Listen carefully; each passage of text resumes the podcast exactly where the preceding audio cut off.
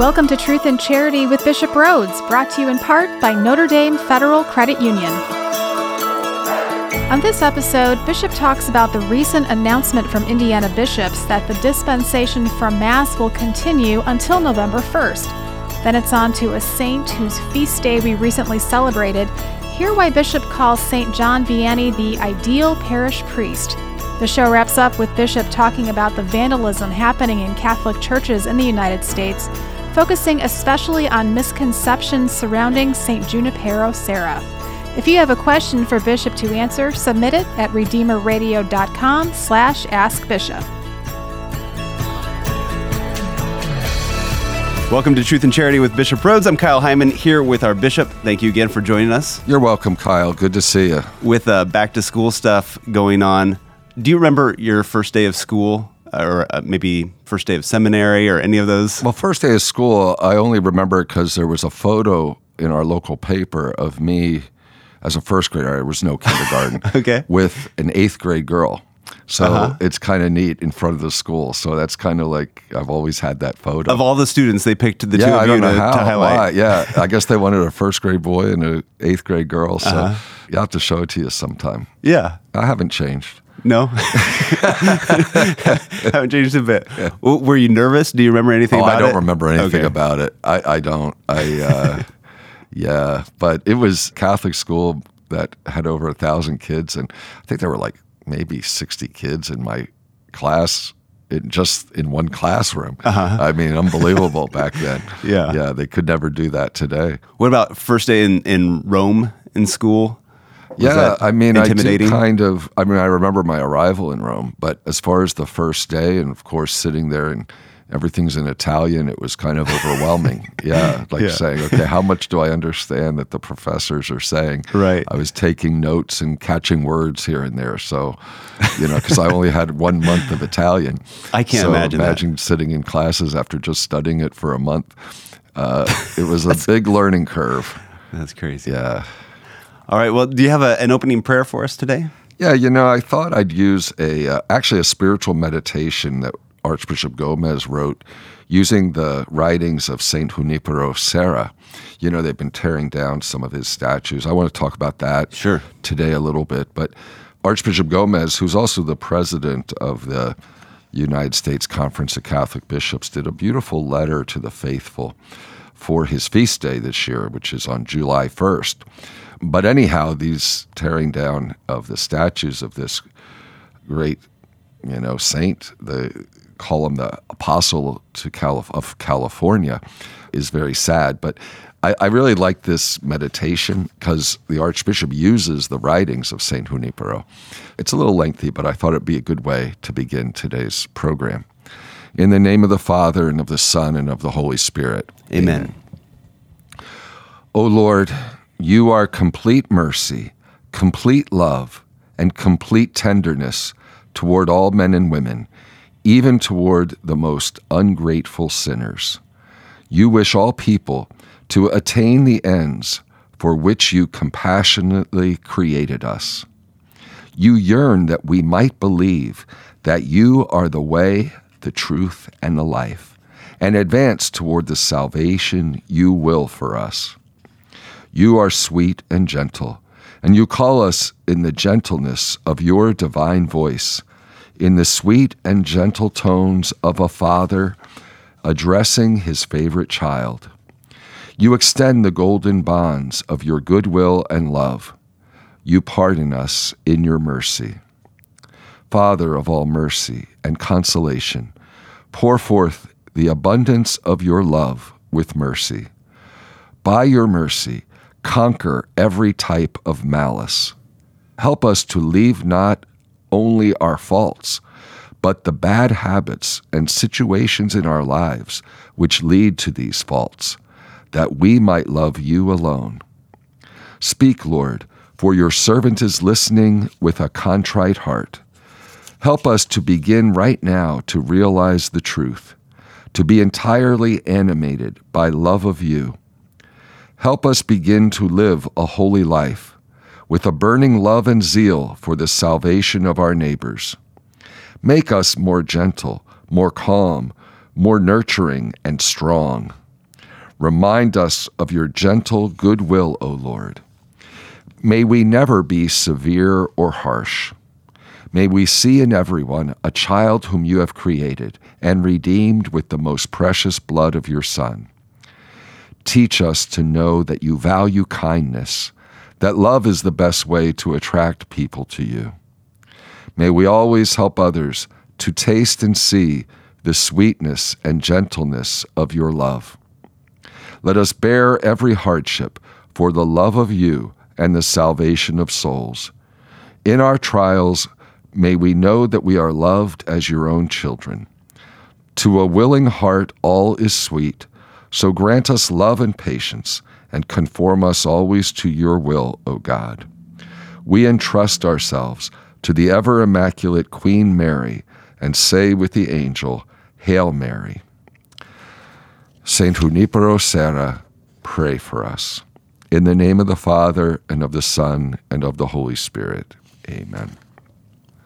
Wow, that's good. It's a beautiful, Yeah. beautiful thing, and it's it's Archbishop Gomez, you know, used the writings of Saint Junipero to uh, compose that, and uh, I think today we need this prayer because of you know so many people angry and harsh words all over the place, and and all the malice that we see.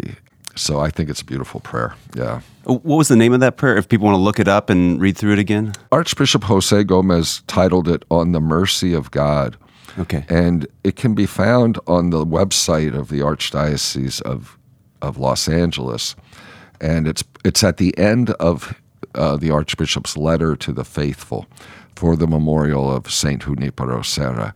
All right. And I think it was posted on June 29th, just a couple days before the feast day of St. Junipero. Good. All right. Well, like you said, we can talk a little bit later about things that are going on with statues being torn down and a lot of turmoil going on in the world right now. I'd be curious to hear your reflections on some of it.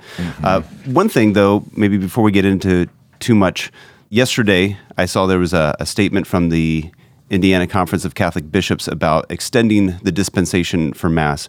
Originally scheduled to to go to August 15th. Now it's extended to November 1st.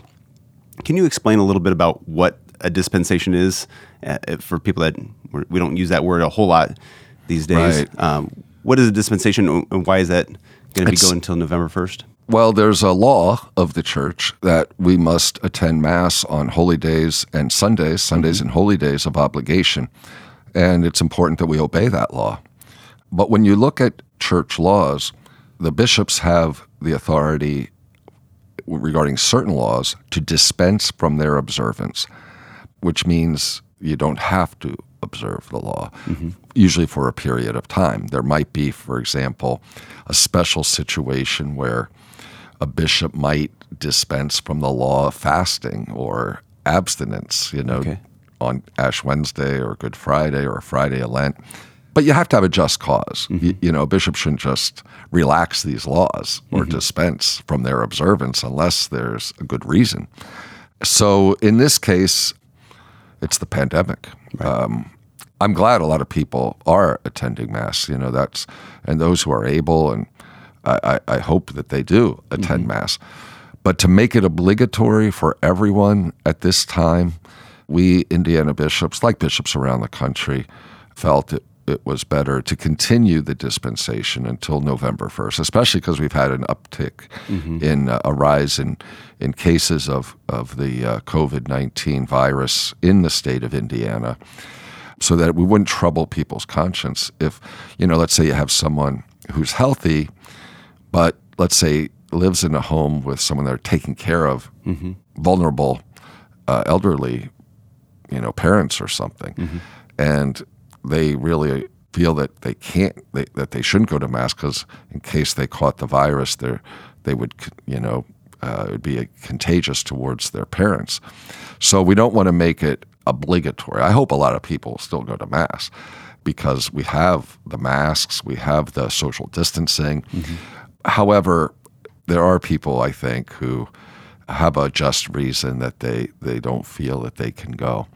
Uh, obviously, the elderly would be one category of people. Mm-hmm. So So we extended the dispensation until November 1st, unless things change. I mean, we could change it if if things got dramatically better before then. Sure. But we don't even know, Right. you know, after November 1st, how, you know, by November 1st, how how's it going to be? Yeah. So, What yeah. effect do you think this is having, I guess, both on our parishes and on individuals that are, are not going to Mass because, you know, they're worried about the pandemic? Do you think this is having uh, an impact on people's faith as well as maybe parishes, the budgets, and, and just the, I guess, the community of the parish? Yeah, I think so. I think um, I do know some people who are going to mass on a weekday when there's a lot fewer people and less risk, so that they are then receiving the Eucharist.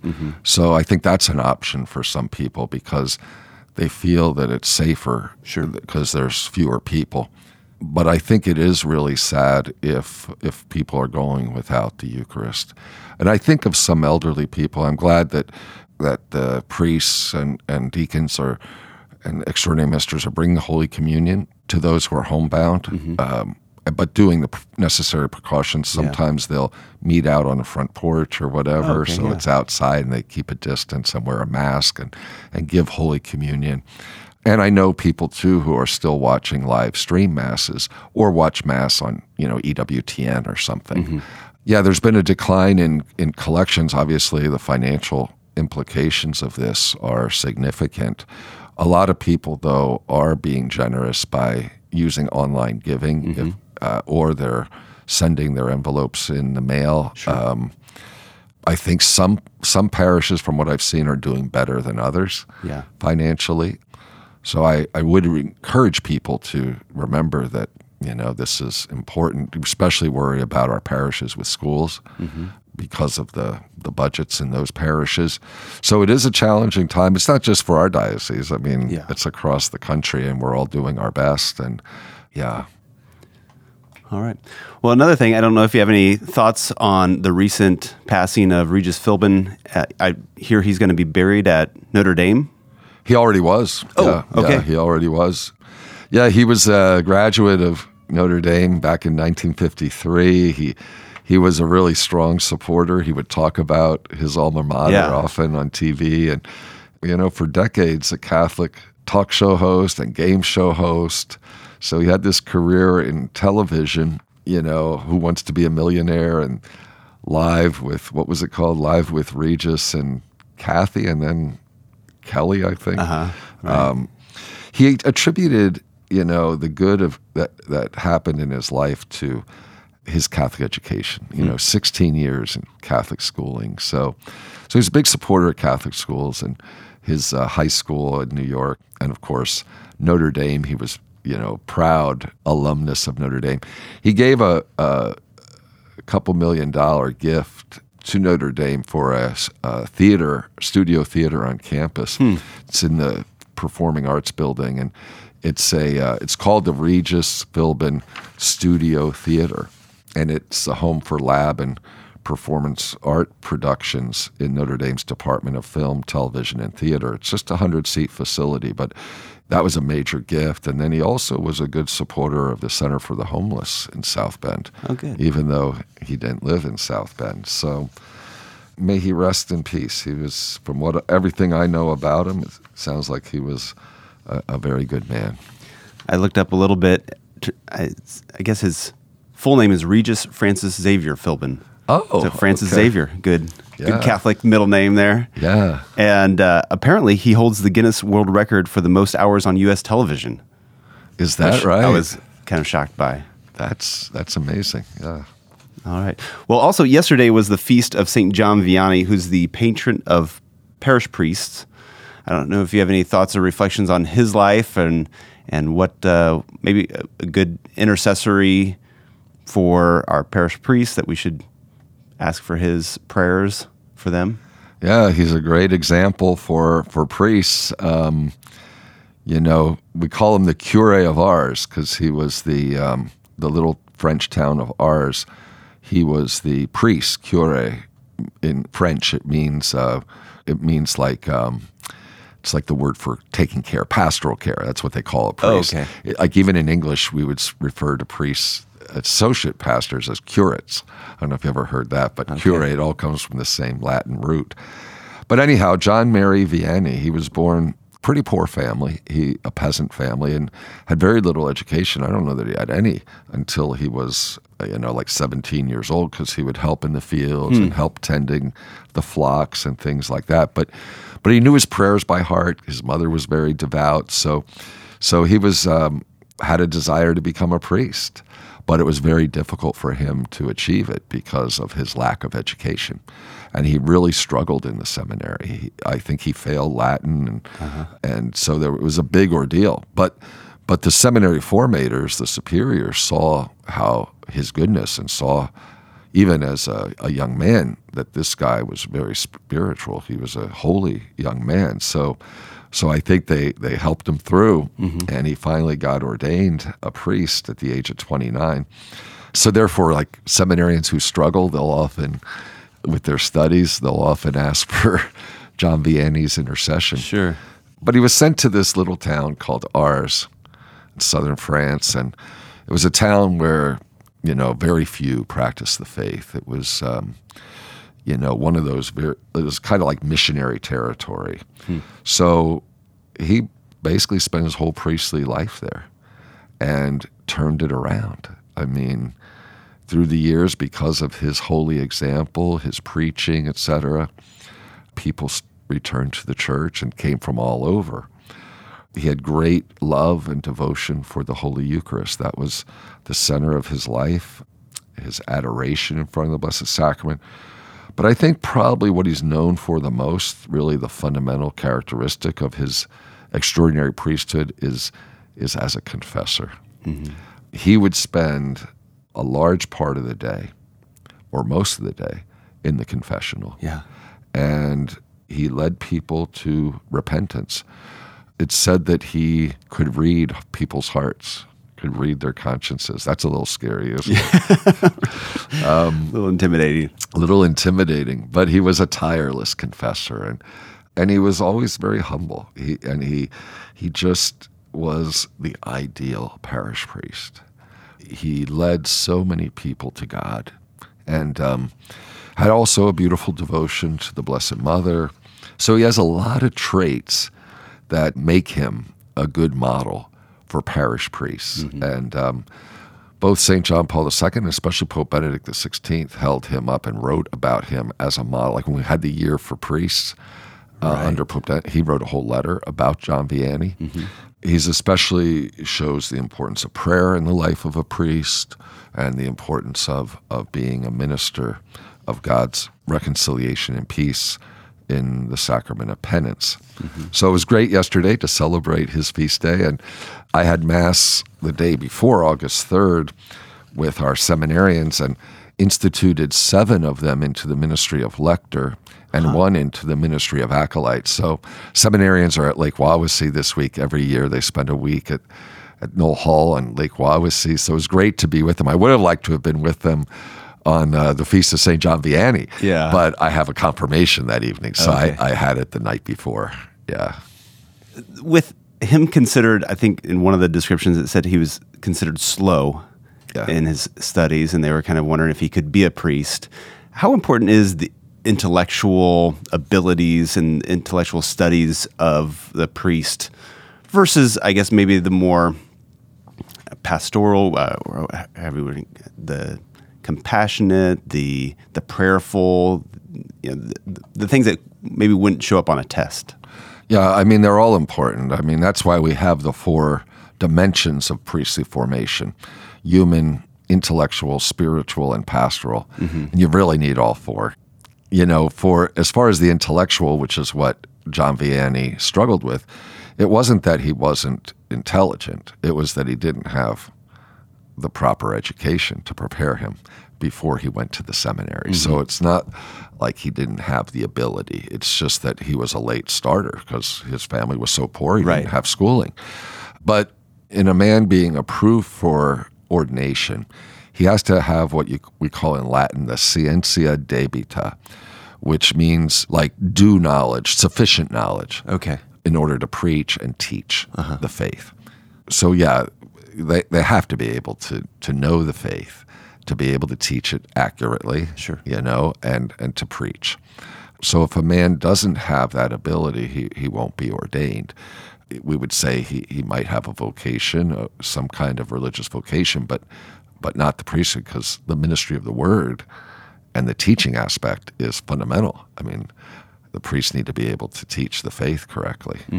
A couple weeks ago, we talked about uh, consecrated life, and it was really a good um, to, to recognize that that vocation in the church. And this past Sunday, I had the joy of of celebrating Mass with the final profession of two sisters of St. Francis it, in Mishawaka. They made their final vows, you know, which happens after eight years of formation. So their perpetual profession of vows. And then I was uh, wanted to talk about another religious congregation here in our diocese that really has a very beautiful heritage. And you may know of them. We, they're commonly called the Victory Noll Sisters. Their official name is Our Lady of Victory Missionary Sisters. It's really quite a, a blessing. And, you know, their, their mother house is in Huntington. There's a, been a, always a very close bond between these sisters and uh, the diocese because the fifth bishop of Fort Wayne, Archbishop John Noll, was a big promoter and, and very good friend and benefactor of the sisters. As a matter of fact, Archbishop Noll is buried in the cemetery at Victory Noll Oh. in, in Huntington. He's uh, so I wanted to talk a little bit about uh, the Victory Noll sisters. The founder was a priest in Chicago by the name of Father John Sigstein. He had visited the southwest of the United States when he was a young priest. This is back in the early 1900s, and he saw that there was uh, there was a lot of poverty and a lot of needs, like needs for religious education, needs for health care, uh, other social services, and because of this need among all the poor these poor people in the Southwest, he founded this religious congregation. Originally, they were called the Missionary Catechists, Our Lady of Victory Missionary Catechists. And they had a, uh, the, the first sisters, the first members of this community, their names were Sister Julia Doyle and Sister Marie Benes. And they went to New Mexico. They were sent there in 1922. That was really the beginning of their ministry, of the congregation. But one of the reasons that the congregation grew was this priest in Indiana. At that time, he wasn't a bishop yet, Father John Francis Noll. And of course, he is the famous, you know, uh, publisher of Our Sunday Visitor. He started Our Sunday Visitor.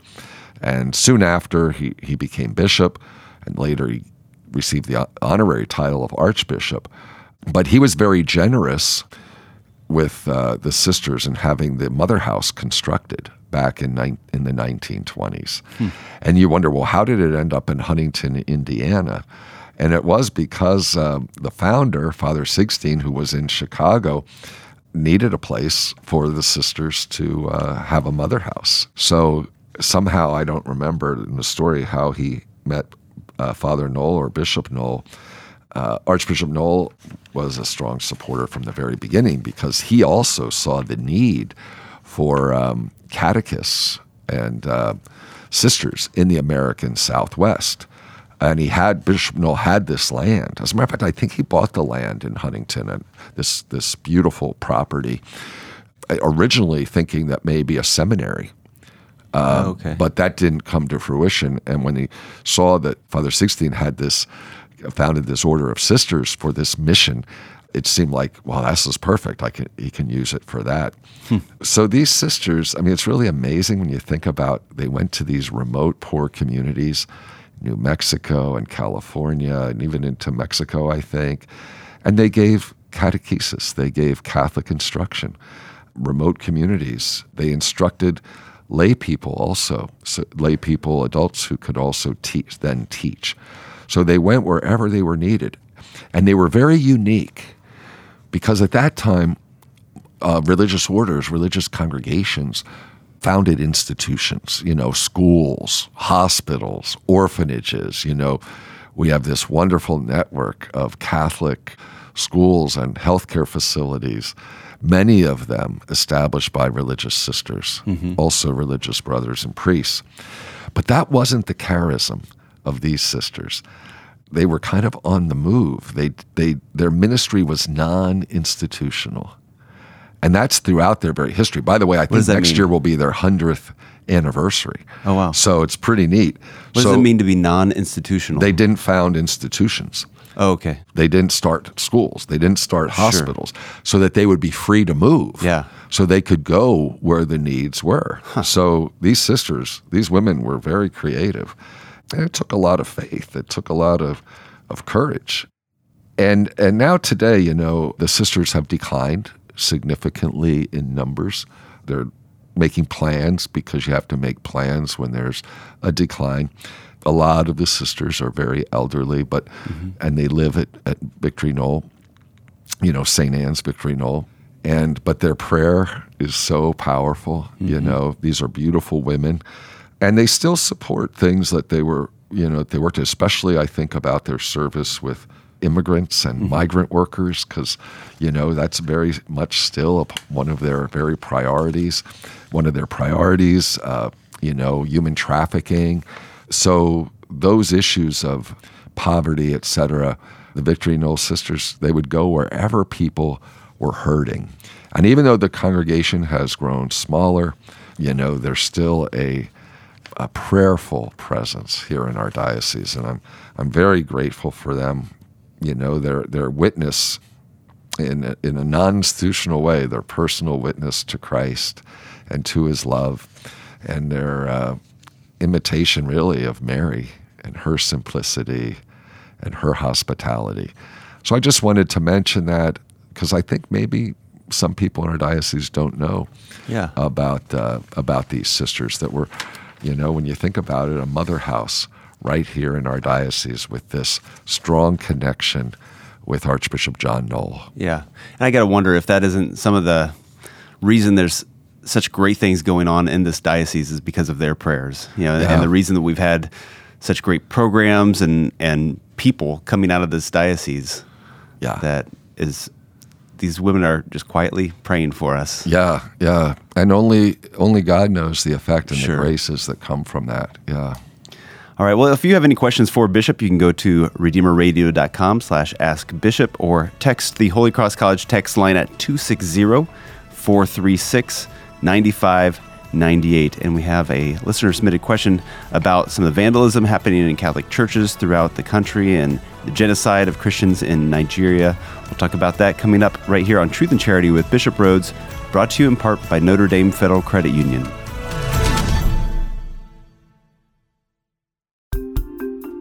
When you're worried about your health, you go see a doctor. Worried about finances? Talk to the helpful folks at Notre Dame Federal Credit Union. You already share our values, why not share in our savings? Notre Dame FCU.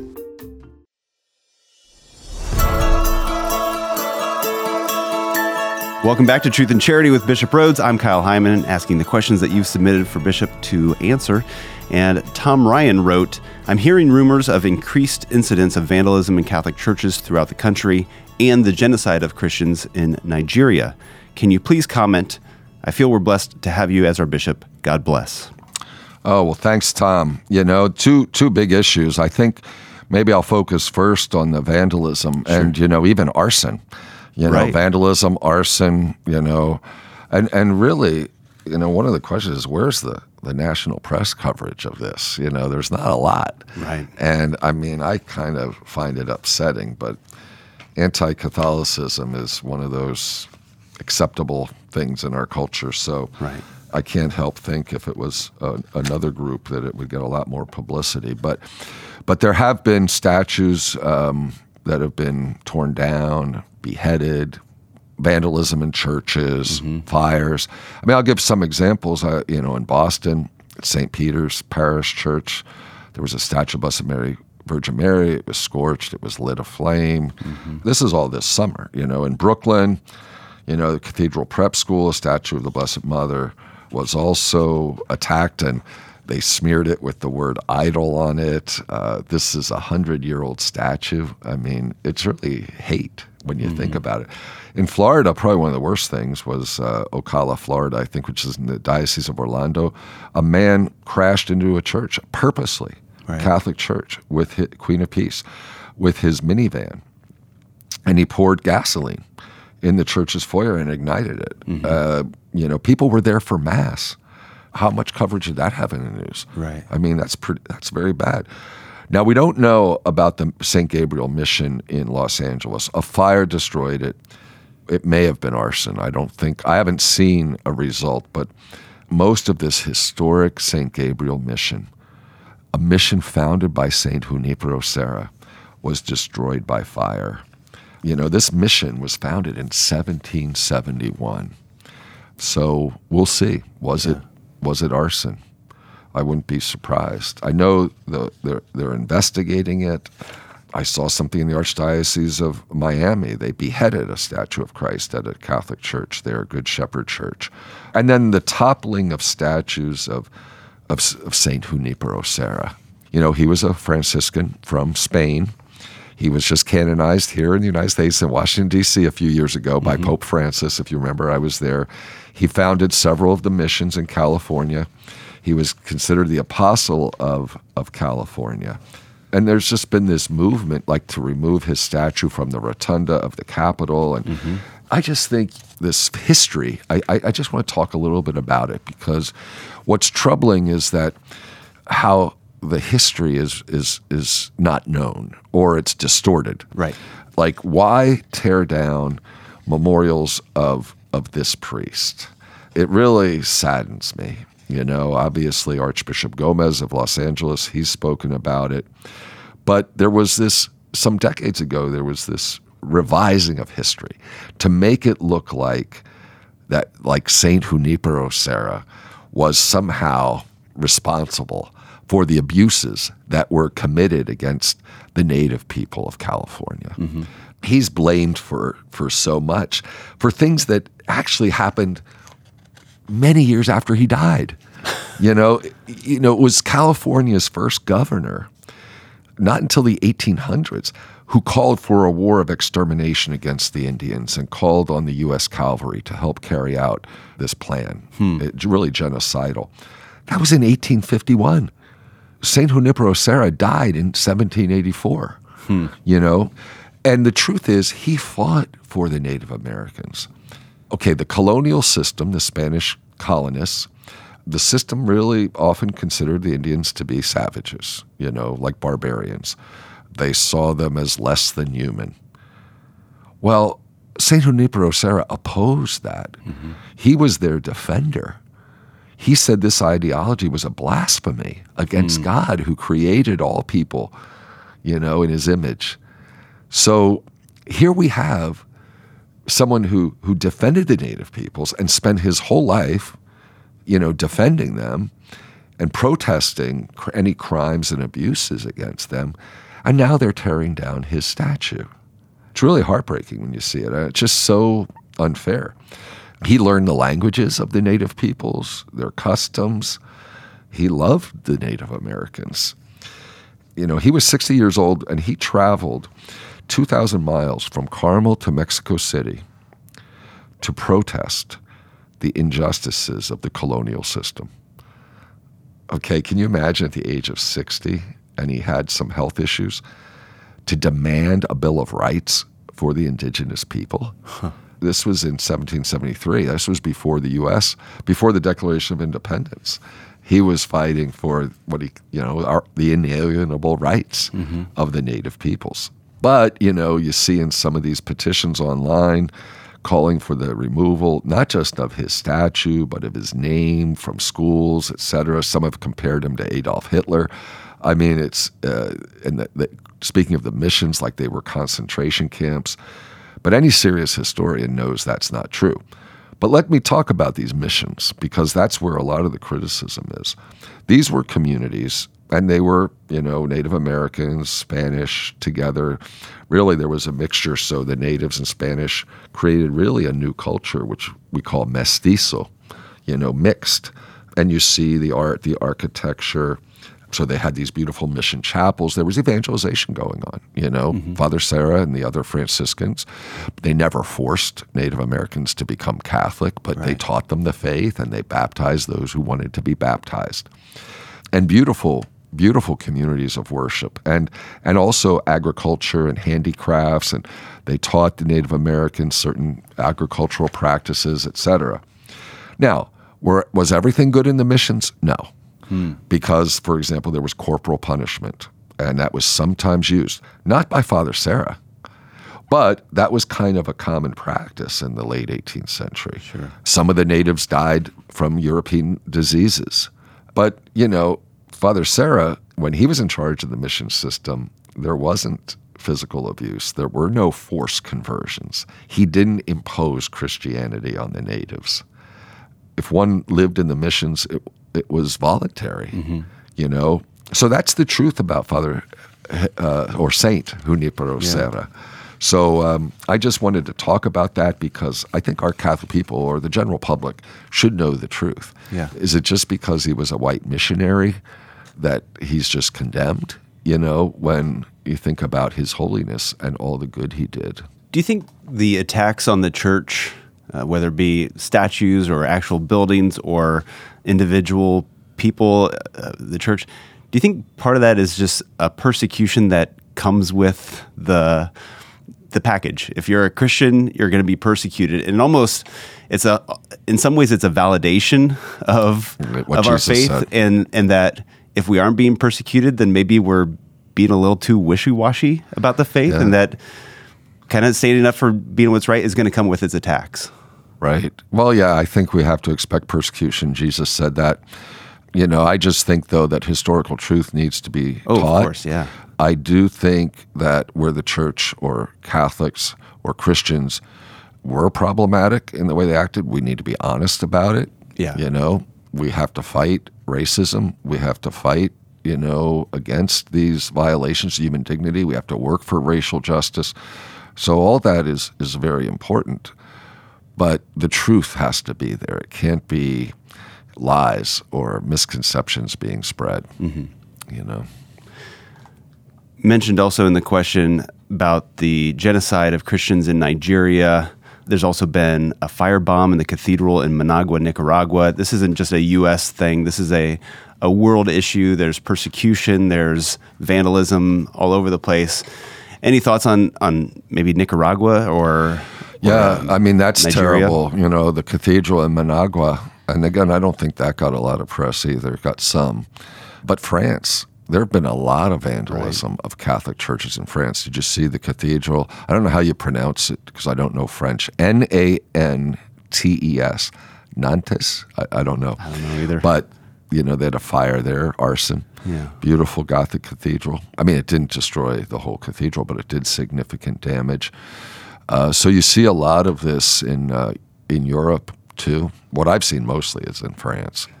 So maybe we can talk about Nigeria in next week's episode because there was a recent article on today's Catholic about the Nigerian priests in our diocese, and so there's there's a lot to go into there. But there really hasn't been, as far as I know, a lot of persecution, a lot of vandalism happening in our diocese, has there? No, there hasn't. You, you know, um, I've seen some. I mean, there was some uh, obscene graffiti on the Archbishop Noll's Center when the protests were going on a month ago Okay, that we had to paint over. but that was happening all over the place. That was happening all over the Yeah. place. I don't know that it was directly against you know us because we're Catholic. You know, I did face more anti-Catholic uh, stuff when I was a priest because there were some in Harrisburg. There were some very anti-Catholic groups. They didn't vandalize, but they did like preach regularly against us. So there were those kind of verbal attacks. So I've experienced that sometimes. But now it's getting into kind of physical attacks or, you know, vandalism and fires, arson, stuff like that. Thank God we haven't had that. I, mm-hmm. and I don't know of any any other diocese in Indiana. Do you? Have you heard anything? I haven't heard much, no. No. But these other states, you know, quite a bit. So I think we just persevere. You know, persecution is I, I, I probably wouldn't use that word, although maybe in the future there'll be more persecution. Mm-hmm. Maybe call it like a soft persecution because I don't like referring it because I think of people who are really suffering for Right. the faith. Yeah. You know, in certain countries where they may be imprisoned or even killed for the faith. I would use the word persecution more in reference to those who are undergoing that kind of suffering. I would call it here, you know, kind of more uh, a, a soft kind of persecution. I'd probably just say prejudice. But when you look at what's happening in some other countries, it's pr- it's very bad. Here we see some erosion of religious freedom. That is a grave concern. Now, some of the recent Supreme Court decisions that we've talked about on this program before have given us some hope, but that's an ongoing battle. You know, I still worry about um, you know our religious freedom in certain areas, especially when it comes to hiring employees, especially teachers in our schools, that mm-hmm. we have the freedom to to follow the tenets of our faith, or even in our health insurance programs, and mm-hmm. not being forced by the government to pay for things that we believe to be immoral. So, so I still think we have to be vigilant for religious liberty, and and sometimes it depends on you know who's in power in government, et cetera, on mm-hmm. whatever level, the national or the state level. But there are some opponents of the church that really, you know, would like us to close. They don't want us. They, they want our hospitals, for example, our Catholic hospitals to do abortions or euthanasia or sex reassignment surgery, and want to force us to do it. Mm-hmm. Well, we would close before we would do those things that are diametrically opposed to the service of life. So yeah, we have to be vigilant. I don't know what the future holds. Yeah. In all of the pandemic and the kind of craziness that's going on, what has been the most difficult for you? I don't know if it's been dealing with the rescheduling of confirmations, if it's the reopening of the Catholic schools and, and dealing with what's the best way to do that, uh, our parishes and finances, employees. You know, you know what?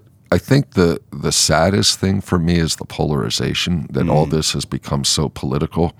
I mean, the great majority of our Catholic people are very supportive, but I'll get letters where people might say, "Well, if you require this or you do this, we're not going to send our kids to Catholic school, or mm. we're not going to give to the bishop's appeal." right.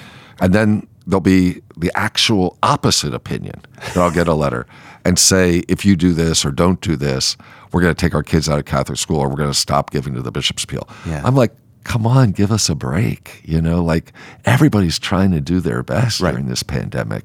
So that kind of that anger that's out there among some is is is not good, and I don't think it's and I, it's definitely not good spiritually. Right. You know, I think at this time we need to support one another and support the church. And yeah, is everyone going to agree on everything? No. But everyone's trying to do their best. I think of the hard work of our principals, for example, or our Catholic schools office. I mean, this has been tough for them. I mean, they're working so hard trying to do I mean, we want our schools open. You know, we want to do in-person instruction. At the same time, want to have all the precautions there so that we don't have an outbreak in one of our schools. And you know, so trying to to to manage all of this is really challenging. Right. And I think to assume that you and our principals and our priests are concerned about not only our spiritual health, but also our physical health, and that I assume that you want what's best for us and, and are trying to do the best that you can. And some people, it seems like they just assume that there's some kind of a conspiracy going on and that they're, they're trying to give into what the government is saying to do and instead of just saying, well, there's, there's some science here and we're trying to do our Yeah. best and we're trying to make sure everybody's safe. Yeah. yeah just to It's tough. give Yeah, people the benefit really of the hard. doubt instead of assuming the worst in people. Right, right. But I think there's a kind of an anger out there in society uh, in general and a political polarization already, especially with the presidential elections approaching in a few months. So, and then with the pandemic on top of everything, and then the racial tensions, all this, you know, and but this is the time where we have to live the gospel. That's why I did that prayer at the beginning of this program. You know, we're called to live the gospel of peace and love and avoid the harshness and the bitterness that is present in society. Exactly. Well, thank you so much, Bishop. We'll talk about Nigeria next week. And if people have questions, you can shoot us a text at the Holy Cross College text line 260 436 9598. And before we go, could we get your Episcopal blessing? Sure. The Lord be with you. And with your spirit, Blessed be the name of the Lord. now and forever, Our help is in the name of the Lord. who made heaven and earth. May Almighty God bless you, the Father, and the Son, and the Holy Spirit. Amen. Thank you, Bishop. You're welcome, Kyle. Truth and Charity with Bishop Rhoades is brought to you in part by Notre Dame Federal Credit Union.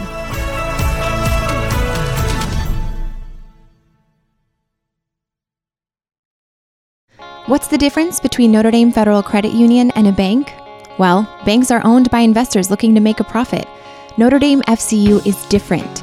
We are a not for profit member owned cooperative. Our mission is to help our members improve their lives by providing products and services to save them money. If we end up with too much money ourselves, we simply give it away to our members' favorite charities. Last year, over a million dollars. You already share our values. Why not share in our benefits? Notre Dame Federal Credit Union.